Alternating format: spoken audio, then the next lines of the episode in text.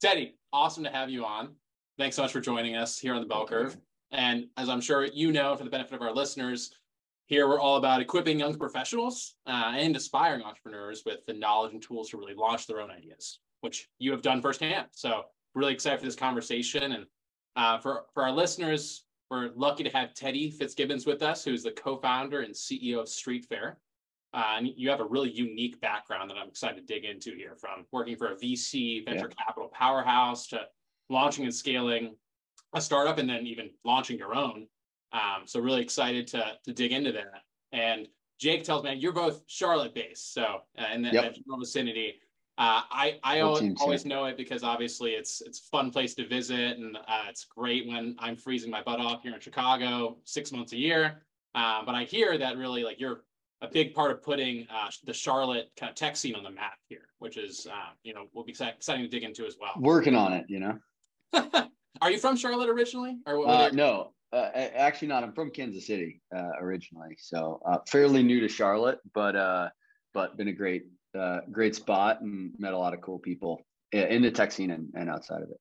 Is the next question that you always get? Are you from the Kansas or Missouri side? Uh, you know, from those who know, it's it's not a bad question. Um, my answer is always the same though, which is, uh, you know, I'm I grew up on the Kansas side. If you've spent any time in Kansas City, you know that like the side is like something that's on a map, uh, okay. but in real life, there's like a two lane road, one on each side called state line, and like beyond that, you'd have no idea whether you're in Kansas or Missouri. So it's very much one city. Um, there's a road called state line you know that that goes right through the middle. And technically they have different governments and whatever but like practically you know one city.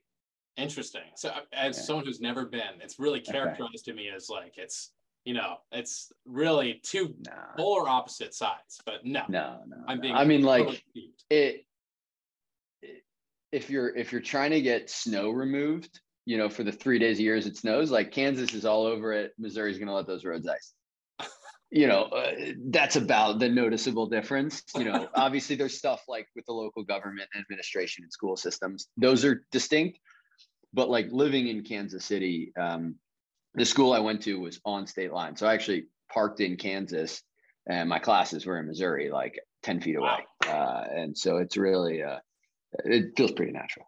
Yeah well that's very interesting. Already learning a lot here on uh, two minutes into our podcast. Yeah, I mean, this is a ge- ge- geograph or geography based, uh, you know, podcast. I assume, which will be to the benefit of any middle schoolers listening to this. Exactly, that's where we started. Yeah.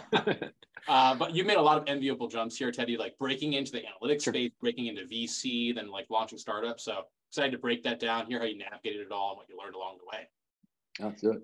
And Teddy, it's great to have you, man. Uh, to just formally kind of give listeners an idea of your timeline here. So you went to Middlebury. Um, where there you were majoring in um, econ and then you started your career in data analytics before moving into the big leagues venture capital at Bain. So from there, you were at uh, Passport. So you were, from what I can understand, the VP of International Business Development, actually working in London um, for Passport there. You did that for two years, and then you were the VP of Product uh, at Passport for another two years before you, you know, finally jumped off and started StreetFair.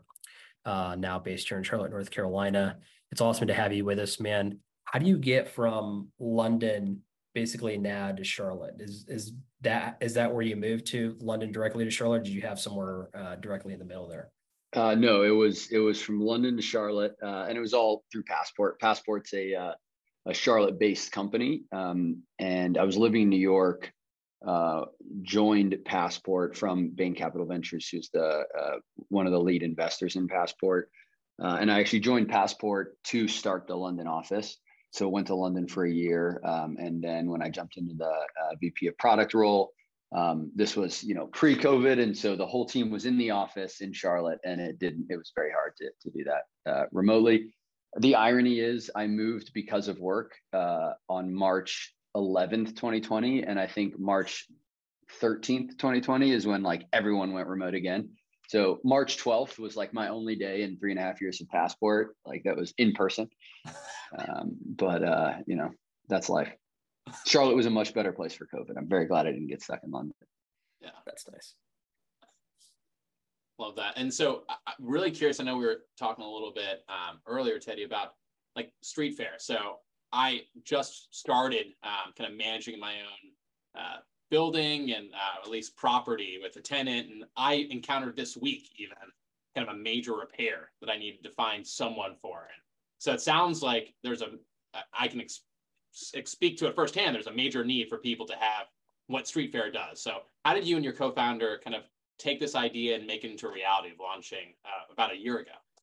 Yeah, yeah, we we got started on it about a year ago. We started launching pilot neighborhoods in March. Um, but uh, it, you know, basically at its core, Street Fair is a marketplace for home services and particularly home service maintenance, like gutter cleaning, pressure washing, uh, lawn care, you know, air duct cleaning, uh, a lot of home maintenance services I didn't know existed before starting Street Fair.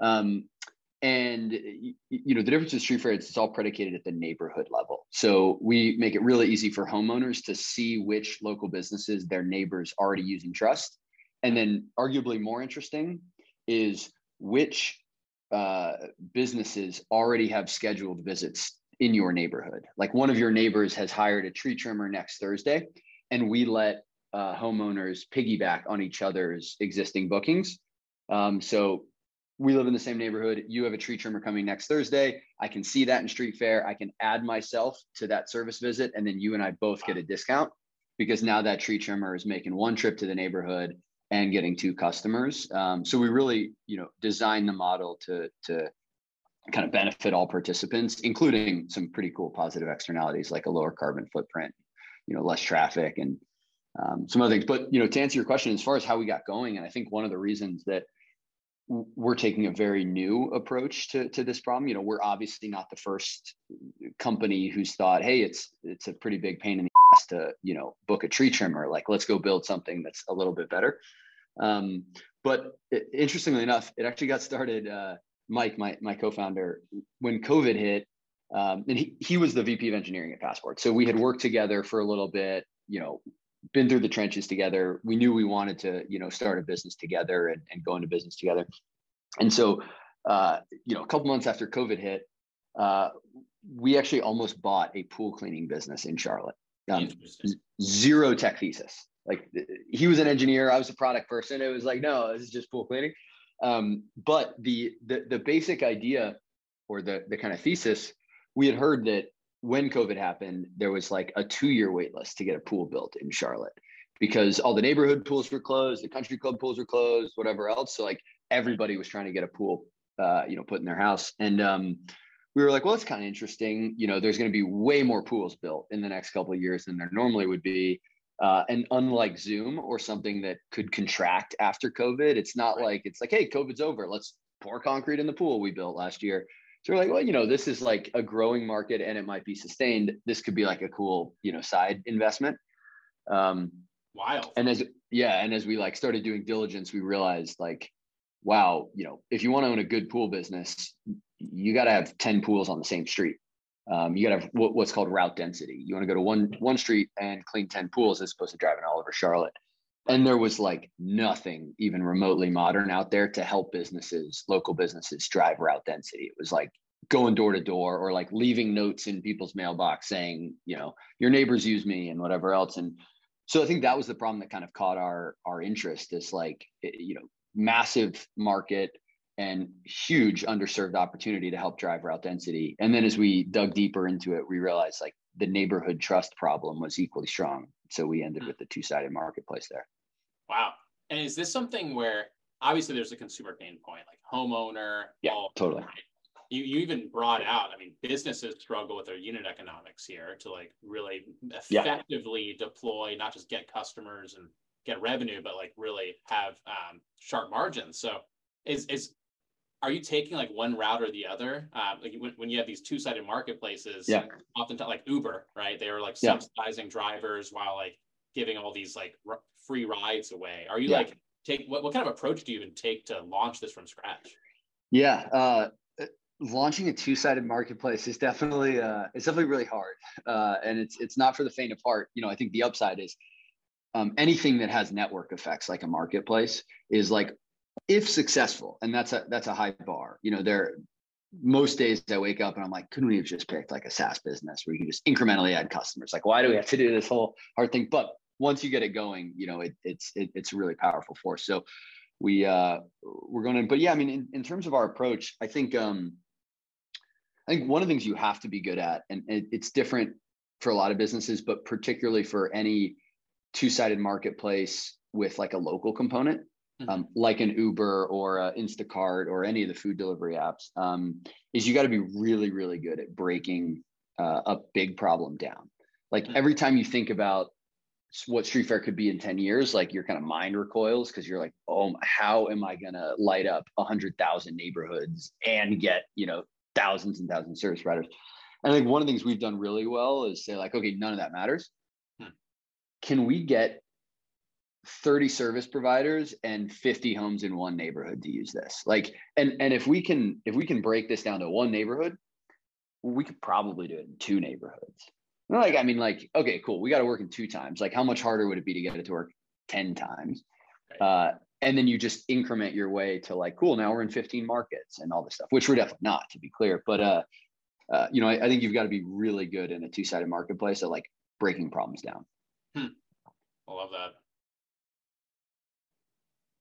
Interesting. And so I was doing some, uh, you're pretty sharp, man. That's that's pretty interesting the way they just kind of like broke that down. Uh, I think a lot of young entrepreneurs they get um, too bogged down with what you just said right yeah. they think 10 years from now of what their business could be or what you know when you come up with the idea you don't come up with the idea of starting with one neighborhood you're like oh we could own you know all the major cities and this could be this i was i was shopping for yachts when i had this idea i was like all right like am i going 300 feet or should i just go yeah, you know, tough yeah, and they're yeah. they're modeling out in Excel. Like I've been there, right? Because you got to pitch yeah. that. Based so when you raise VC, like you got to you got to show them, hey, this is what this looks like yeah.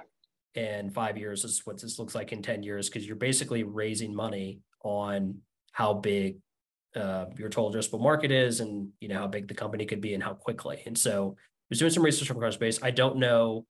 Uh, if this is verified or not, you, you don't have to say, but uh, looks like you guys were able to raise $1.7 million in your seed round uh, earlier this year. That's a that's a pretty big seed round, um, from what I understand. I've been in your shoes and see that that's a grind. Um, kind of looks like you you did it right as the market yeah. was taking a yeah. turn. How was that experience for you guys? Um, it was uh, we were very fortunate to have um, a, a, lot of interest, and it was a it was a very quick uh, it, it, was a very quick raise. Um, it's probably fairly called a seed. You know, at the time, uh, it was definitely a pre-seed because that's how crazy things were, which was a term that was new to me, wow. even though I had uh, only a couple years out of venture. Um, but you know, I think yes, we definitely raised in, in a better market. Um, I had a couple you know advantages going out to, to raise a business than maybe your average person which uh, i certainly want to be like cards on the table about which is like i had been a venture capitalist. And uh, the most valuable thing there is like i knew how it worked and i had a network.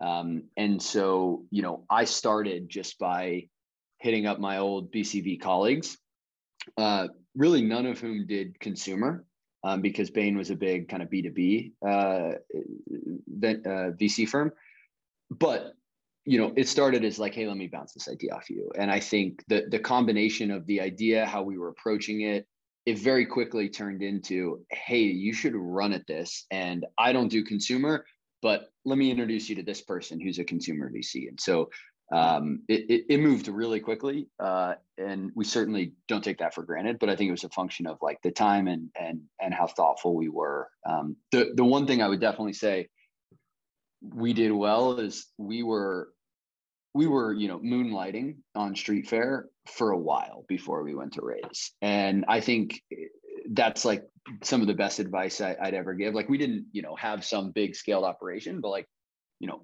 my co-founder was an engineer so we were building lightweight versions of it. We were running tests in our respective neighborhoods and it it uh, we ended up having you know pretty pretty clear and organized approach and validation by the time we went to raise the pre-seed.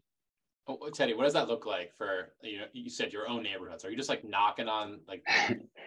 uh, we did. We definitely did a little of that. No, it was yeah. it was much more like uh, so you know, again, the, and the, the idea for Street Fair has evolved a lot since when we first, you know, uh, met in March of 21 and like took the day off work and like had an awesome whiteboarding session. Like th- that that idea has evolved. But by the time we went to raise, like it, it we understood, you know, we had we had learned a lot um, just by running some some tests, which is again an advantage of consumer. Like you couldn't do that if you want to start an enterprise payments company. It's like you can't run, really run a lot of tests. Um, but you know what we would do is um, we would just like hire someone like it like hey I need my gutters cleaned. So we would like hire gutter cleaner, and then we'd say hey uh, by the way like if I get two or three of my neighbors to like also sign up, like would you give us a discount? and we'd wait until one of them was like, sure, like what were you thinking? And we'd be like, how about like 10 bucks each? Like if we didn't really care, it was just about the yeah. validation that like service providers understood the return to route density and they would pass that eco- excuse me, economics on to consumer. And then, you know, we would just like try to find a service provider who would say yes to this concept. Uh, we hadn't built anything, which is also advice I'd give. Like hmm. when you're when you're looking to start something, a lot of people or a lot of entrepreneurs, particularly more junior entrepreneurs or first time entrepreneurs, they're like, all right, this starts with $300,000 in dev. Like I need to go hire a, a, dev shop to like build my prototype app and then I'll see if anyone wants this. Yeah. Um, and I think one of the things, uh, largely I credit this to my co-founder, Mike, but he's a master and, and I've become very good at um, uh, like taking the shortest path to, to learning what you set out to learn or the cheapest path. Like you usually don't need to build an app to find out if you're solving the problem people care about. Yep. And so, you know, our first five or six group deals were totally offline. But we were like, hey, I mean, if we just got, if we just saved me and three neighbors, you know, 30 bucks on gutter cleaning, like via text, like we could probably build a basic web page that captured there were three users on it and like that we all would save 10 bucks. And then we could take that basic web page and like share it on Nextdoor, the neighborhood Facebook group. And then we got like three other strangers to sign up. And we were like, all right, you know, that was a very cheap experiment where we were able to validate the, the core concept. Wow. I, I, so I know Jake's been in your shoes exactly, right? Take yeah, literally just seeing is there consumer interest? Like, is there any market here, especially since it hasn't been digitized? Uh, my experience really is more so on the, the end of you know scaling companies rather than like creating something brand new from scratch. So it's fascinating to hear this. And is this something that you've kind of you acquired and picked up through your time in venture, or has this been a mindset like dating back? If we talk to high school Teddy, you know, captain of the, I'm sure you're captain of your high school tennis team too. So like, if we talked to high school Teddy, would you did you have the same mindset back then? Uh, definitely not. Uh, I was I was just as as ambitious. Um, and I would have been just as like excited to to try something totally new. Um, I, you know, Street Fair definitely was not the first business I started. It was the first like for-profit venture back. Like I'm going to take a real swing and bet my career on this. Uh, but I'd started three or four businesses, you know, over the years, like small, totally different, including a nonprofit. But um, know, high school Teddy would have had the same like like I knew I wanted to start a company. Uh, I would say like the the ability to kind of break a problem down and iterate and be really thoughtful was um you know my time at venture definitely taught me some frameworks and like the eight person new york office at bcv when i was there like some of the smartest people i've ever sat in a room with and so even though nothing we were working on had anything to do with like some of the problems i'm solving now I just think I like leveled up my thinking a little bit and like mm. frameworks and and how to approach problems. You know, that said, I think VCs are very much like the big picture. Like, will this work at scale? And and this is the opposite. I'm like, can I get three other neighbors to like agree to this thing? Um, but I think it gave me some tools. Uh, and then you know, a lot of it is like like I said, Mike's really good at this, and and Mike's been a career engineer, and so this is kind of a thing that like you know I think certain engineers who really figure this out become so powerful because it's not about lines of code. It's about like, well, is this the right thing? Like, how can we validate that before I go, you know, put my headphones on and crank it out? So Mike was really good. Um, I'd highly recommend the book, uh, uh, The Lean Startup. Uh, Mike made me read it and it informed a lot of how we approached. And that's where I kind of got the like, what's the shortest path to like learning? Uh, and that's your really only goal when you're when you're setting out to do something. Hmm. Teddy, what kind of student were you in college? Um, so you were an econ major. Were you kind of entrepreneurial back then. Is this kind of something you knew you wanted to do? Uh, yeah, definitely. Um, I was a good student. Uh, I probably wish I had a more rebellious streak. Like you hear about the best entrepreneurs are like, oh, school sucks, or they had decent grades. Like I was, I was pretty, uh, I was a pretty good student. Um, and like I, I cared a lot about school. Um, I started my first business at, at uh, Middlebury, um, which was a really cool, just like a, a, a you know, thing to do. And it's the advice I get to everyone. I'm like, I don't care how old you are, like start something. It can be literally a lemonade stand. It can be whatever. It doesn't, it actually probably shouldn't be some huge venture back thing, or it certainly doesn't need to be. But you just learn so many valuable things. So the first business I started actually broke my leg like really bad. Had to have basically reconstructive ankle surgery when I was a freshman. And Middlebury is um, is all like buffet style dining halls. Uh, and so if you're on crutches for three and a half months, like I was, like you really can't like hold a tray and put food and you know whatever else. And um, this probably also tells you a little bit about like my ability to be, care more about a project than my own like personal appearance. Like I, I don't know if this was great for my social life in Middlebury, but I designed this like tray that had like duct tape. I like stole a dining hall tray, drilled holes in it, like put this like strap ba- balancing thing that I had designed through it, and like wore it around the dining halls so I could like serve myself on crutches. Um, it was definitely not very cool looking, but it worked really well. And uh, I ended up having like people come up to me and say, "Oh, where'd you get that?" Like I was just on crutches, or my friends on crutches, and I was like, "This is clearly homemade," you, you know. Uh, but I was like, "Hey, like a handful of people just said they wanted this thing I built." Because um, when, when I built it, I was like, uh, for what it's worth, like I lost, you know, 17 pounds in like three weeks uh, when I went back to Middlebury, and I was like, all right, I got to figure something out.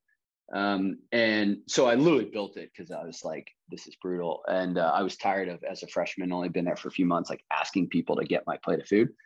Um, but then when I had people kind of coming up to me and and and asking me where I got this, I was like, yeah, maybe this is a thing. Uh, the head of dining hall uh, services was fortunate enough to like take my meeting when I showed up at his office and he thought it was really cool. He gave me the phone book of every dining hall manager uh, at, of every college and university, and was like, "Don't tell anyone." I, sorry, Matt. Don't tell anyone I gave you this, but like, you should totally call them all and sell this. and I was like, done. Uh, I was like, I'm going to do this, and then I won the business pitch competition. Uh, I think I got three grand uh, from that, and uh, partnered up with with one of my classmates, and we spent the summer like, you know, f- figuring this out and selling it to schools and from then on, I was like, all right, I'm doing this. Like, this is awesome.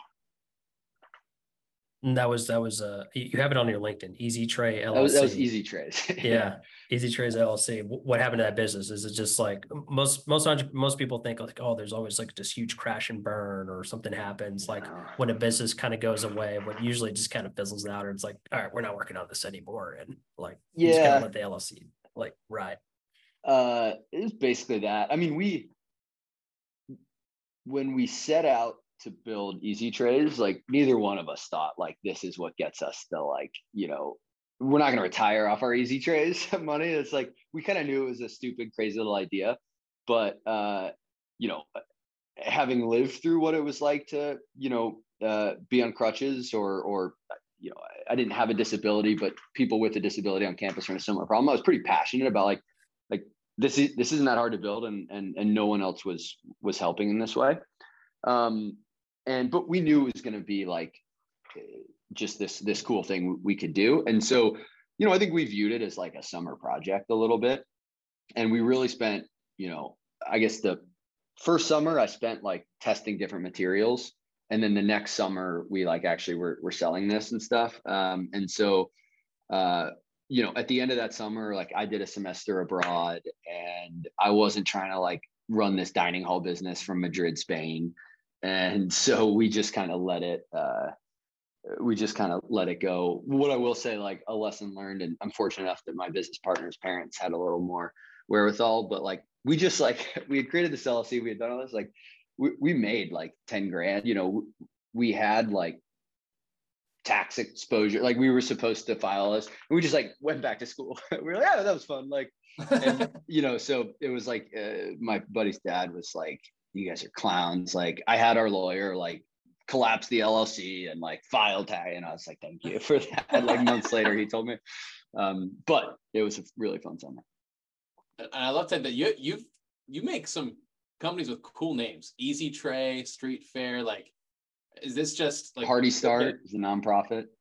Uh, yeah, exactly. So are, are these all just Teddy off the top of your head, kind of like things that you come up with? Yeah, yeah. I, I think you're being generous. I'm saying easy trays is cool, but uh, hey, you're 19, right? I mean, yeah. Uh, I think Hardy Start and Street Fair are great. Uh, we get some Street Fair name compliments. Um, yeah, I mean, both these just actually all of these were were like the first name. Um, you know, so it just yeah, they worked. Wow. I guess. Yeah. You, like, you got to start with the name. Yeah. yeah totally. Were the did, did the domains exist? Were they available? Uh, I'd say real, really, that's where you start. Is like you kind of think of it, and then you know I just go to GoDaddy and I'd like plug in and, and see what I could get. Um, uh, Hardy Start was available, Easy Trays was available, um, and that that informed the name selection. Street Fair was not available, uh, so I actually had to buy that domain um, from someone who had been squatting on it since like 1996 and had like 10,000 domains as a whole thing. Um, so we started with join, like we knew we wanted to name it Street Fair. So, you know, joinstreetfair.com was available. Um, and then once we raised the, the venture round, we were like, all right, let's, let's get the real deal. Like no one's trying to go to joinstreetfair.com. How much did you pay for it? Uh, 10 grand. 10 grand. Just shy of 10 grand. Yeah yeah, I had a similar experience where I had to like wire a guy money in South America, and it was like I don't I don't know if I'm just about to lose nineteen thousand dollars, but we did it after we raised venture as well and did the whole so, rebrand. Yeah. Uh, so the story behind this is like Mike uh, Mike makes so much fun of me, but um, like on GoDaddy, you know, it was like the the seller, you know, the owner of this domain has a minimum requirement of ten thousand and you know that doesn't mean you're going to get it for 10,000. Like that means like if you try to submit a bid for 8,000, GoDaddy's like, we did not send this to the you know the bid. Like it's it's minimum. And so I was like, oh, I'm going to get this for less.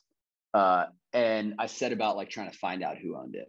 And it involved like, you know, Whois lookup, found a company, went on LinkedIn, found like someone affiliated with the company. And I was like, I can't reach out because my LinkedIn already said, uh, actually my LinkedIn might not have said street fair, but I was like VP of product at Passport, which had raised hundred, uh, you know, hundred million dollars. I was like, I don't know, maybe they'll think I'm, you know, able to pay for, for this. Um, and like, I look like I might be trying to start a company or whatever else.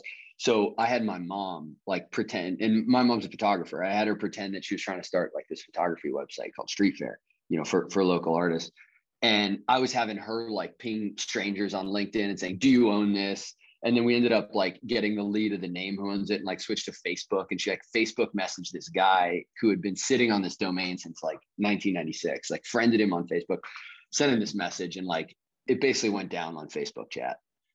Uh, but but we oh and then like so this took months. And i was telling mike i'm like mike i'm gonna get this thing for a steal. Like i'm going direct. And like uh, i'm pretty sure he's you know uh, it was ten thousand dollars less the five percent GoDaddy fee, so we paid ninety five hundred for it. Um, yeah.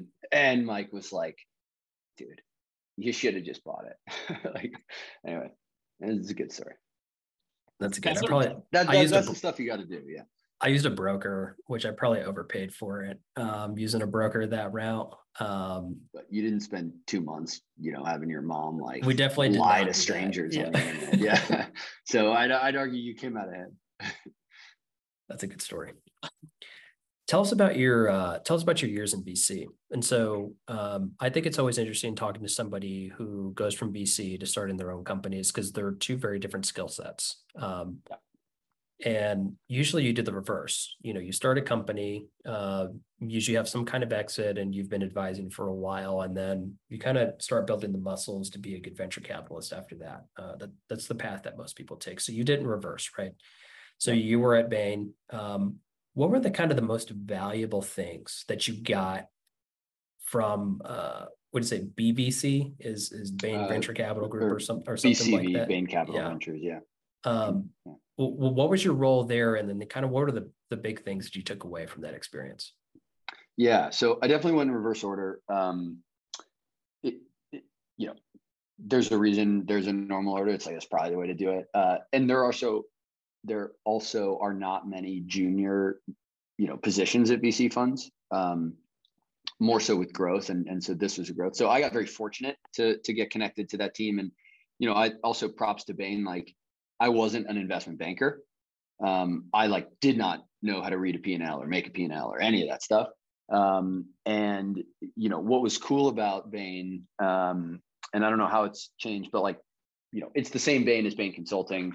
There's a big kind of consulting DNA there, but also like an operator DNA. And so I think there were only like two or three investment bankers out of 24 people on the investing team when I joined. And so I probably, you know, had no business getting that role, but uh, Bain was open to like kind of young, scrappy, you know, people who who wanted to learn on the job.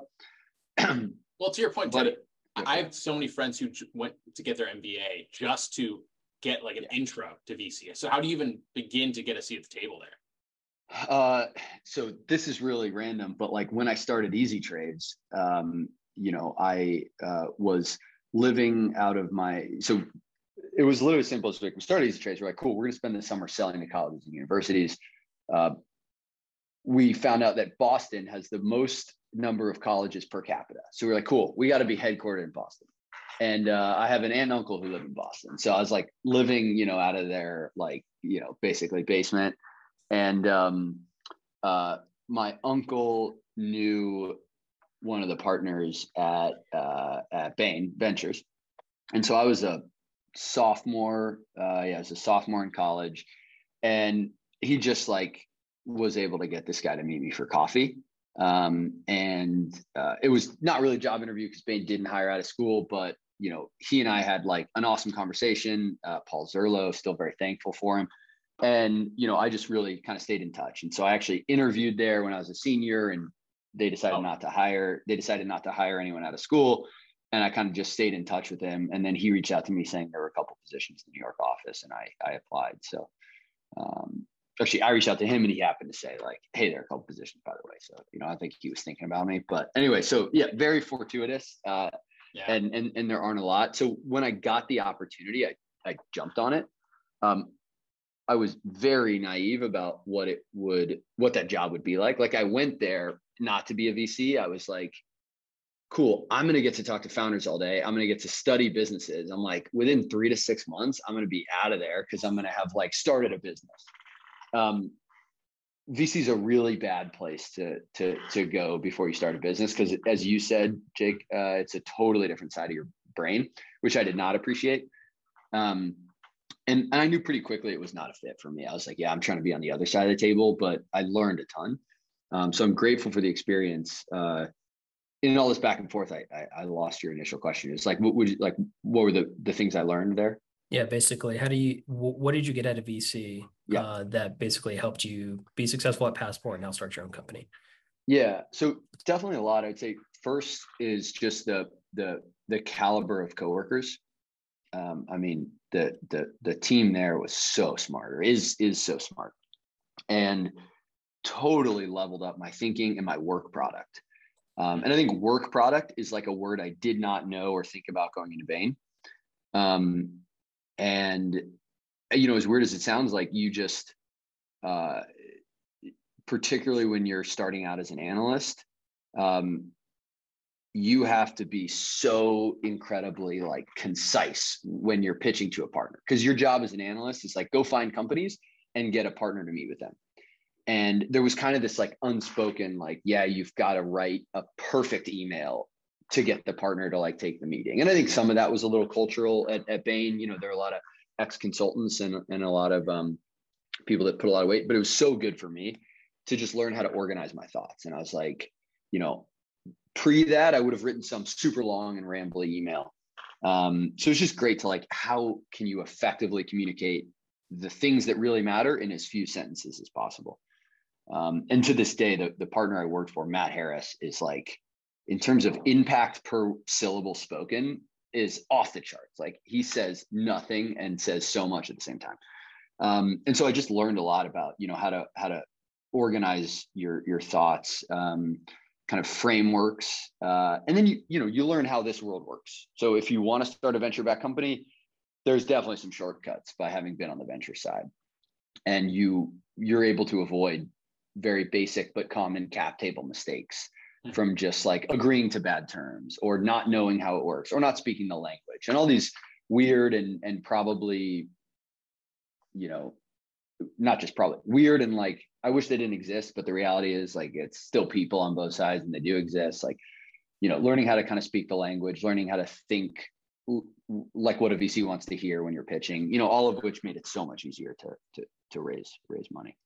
Yeah, absolutely. And, so, just from like the standpoint of uh, you, you, clearly learned a ton in VC. Passport sounds like you could you mentioned you connected to that yeah. because it was part of the Bain portfolio. Yeah. Yeah. Um, and so it was actually, I sourced that uh, wow. investment when I was at Passport. Um, and, or sorry, when I was at Bain, I, it was a company I'd come across. Um, yeah. And it ended up being like, like it took me 18 months to get Bob to, to like actually take Bain's money. Um, and, and it was, it was a long process that died like multiple times. And I was the only one like really like trying to keep it alive. Um, uh, and and so I was just so passionate about the company. I I become I had had a great I had a great relationship at the end of all this with with the founding team at Passport, um, and you know was was ready to do something next. Was ready to do something a little more um, operational or entrepreneurial and you know was thinking about business school and then found out that passport was thinking about a london office. And i was like i'm going to throw my hat in that ring to to, to move to london and uh, and see if i can help out. So that ended up working out. And so you, probably had a, a ton of deal flow. Many companies that you either sourced or diligenced and you know vetted uh, so, like, what specifically about Passport, aside from obviously really cool job in London, uh, yeah, know, what really like drew you away from Bain relative to all the other chances that kind of cross your desk? Yeah, um, it, it you know, it, it's a good question. I think, I think this is the reason I wasn't a good VC. Is um, uh, I love a hard problem, and and Passport's a hard business, uh, and like you know, if I were solving for for like, hey, I'm trying to join a rocket ship and like make a bunch of money off my options, um, you know, the the other business that I worked on pretty closely and thought about joining was a company called Attentive. We did their Series A, and I think their last valuation was like 10 billion plus. And I was like, well, those options would have been pretty valuable. But uh, uh, Passport, like which but like if you're trying to be a great VC, you should look for rocket ships. Like don't look for cool businesses doing really hard things like that maybe don't have the same explosive growth curve. But I was just totally, I think as the entrepreneur side, I was like, this feels hard but doable and therefore like mm. cool. And like it's not obvious, but I think I could really sink my teeth into this and like help figure it out with this team that I had, had grown to like and, and, and respect. Um, and to be clear, Passport was like a great business, like really solid foundation and everything like that. Um, but I was just drawn to to the challenge and, and to the team, um, and uh, you know, just ended up being like an immediate kind of fit um, when when I started talking to them about it. It's exciting. That's awesome. You're the uh, second person now to have the same path, transferring out of VC into basically a portfolio company. Um, yeah which I feel like is a hack because you know you're joining a good one if uh, you start VC first. I, I, did have unfair inside information for sure. uh, yeah, that's awesome. And so, Teddy, what what's next for StreetFair?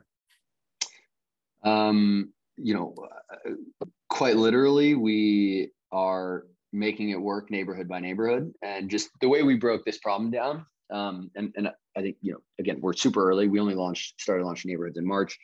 Um, we're we're in 12 neighborhoods, all in North Charlotte. Um, uh, but we're launching. You know, we launched three neighborhoods this week. So the way we kind of broke that problem down is step one, make it work. And we decided to pick six neighborhoods. You know, something more than one, less than 10.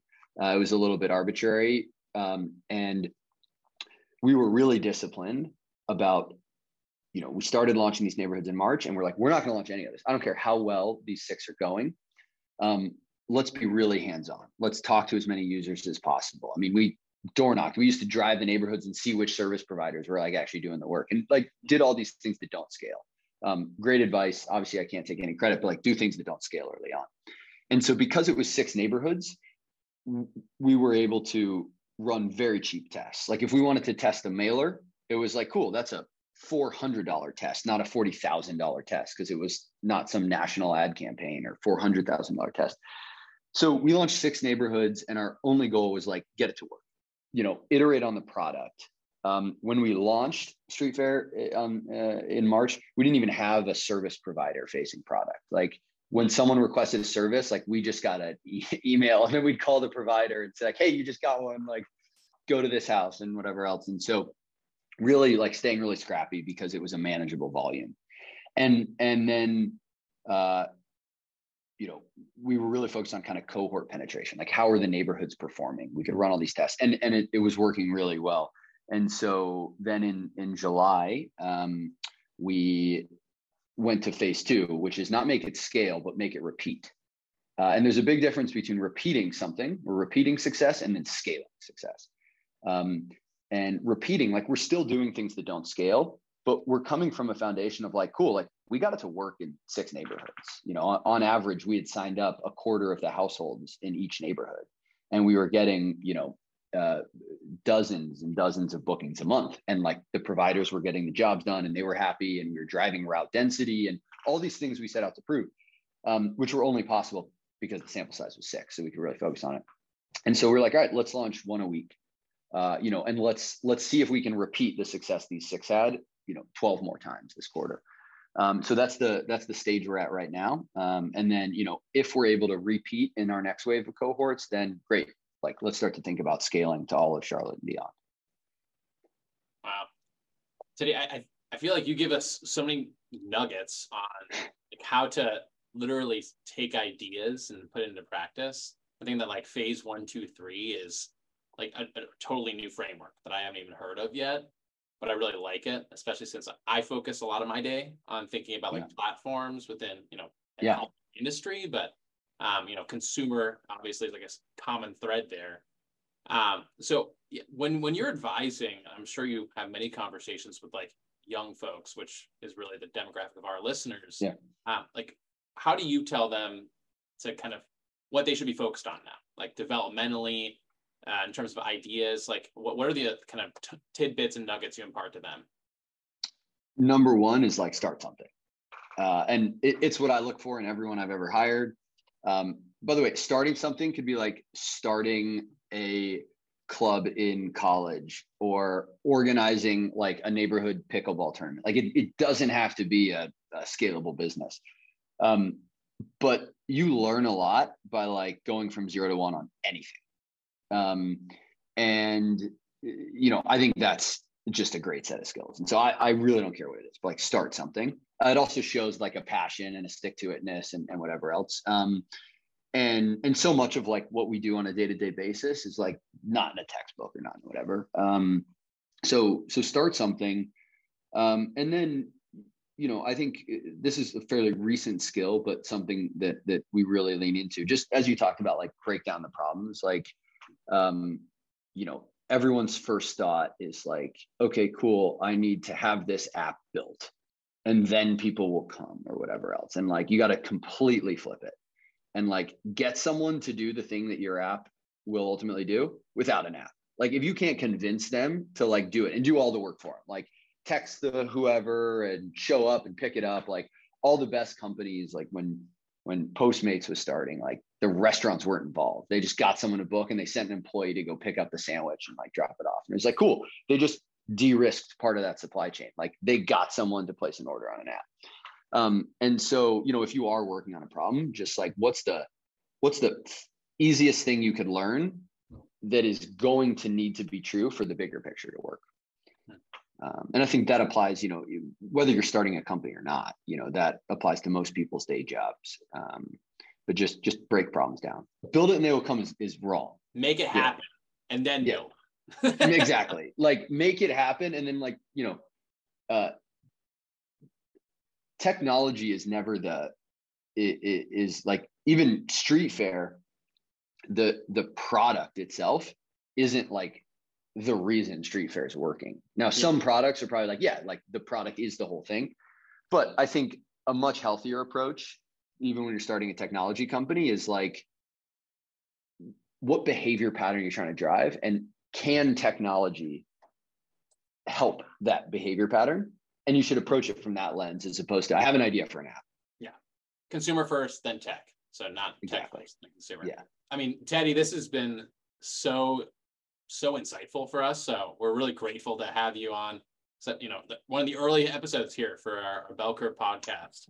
Uh, super excited and glad we got connected. And uh, you know, if if we don't totally f- StreetFair, hopefully I can come back, you know, at some point in the future and and tell you whatever phase we're on then. And uh, you know, Love it. Will it be phase phase four? Is there a phase after phase three? probably, you know, if, if we if we survive that long, I, World I try to- domination. yeah, I try not to think too far in the future, you know, because if you don't hit the next phase, like the next part doesn't matter. And uh, if you allow yourself to focus on one problem at a time, you can actually get. I love it. Teddy, this is great. Thanks so much for Cool. joining and uh, excited to, to publish this for our listeners. Sweet, awesome guys, thanks. Thanks for joining us this week on the Bell Curve. If you loved this episode, go ahead, give us a follow, and rate us on Apple Podcasts, Spotify, and YouTube. It would mean the world to Tom and I. We come up with new episodes every Tuesday at 12 p.m. Eastern Standard Time. Until next week.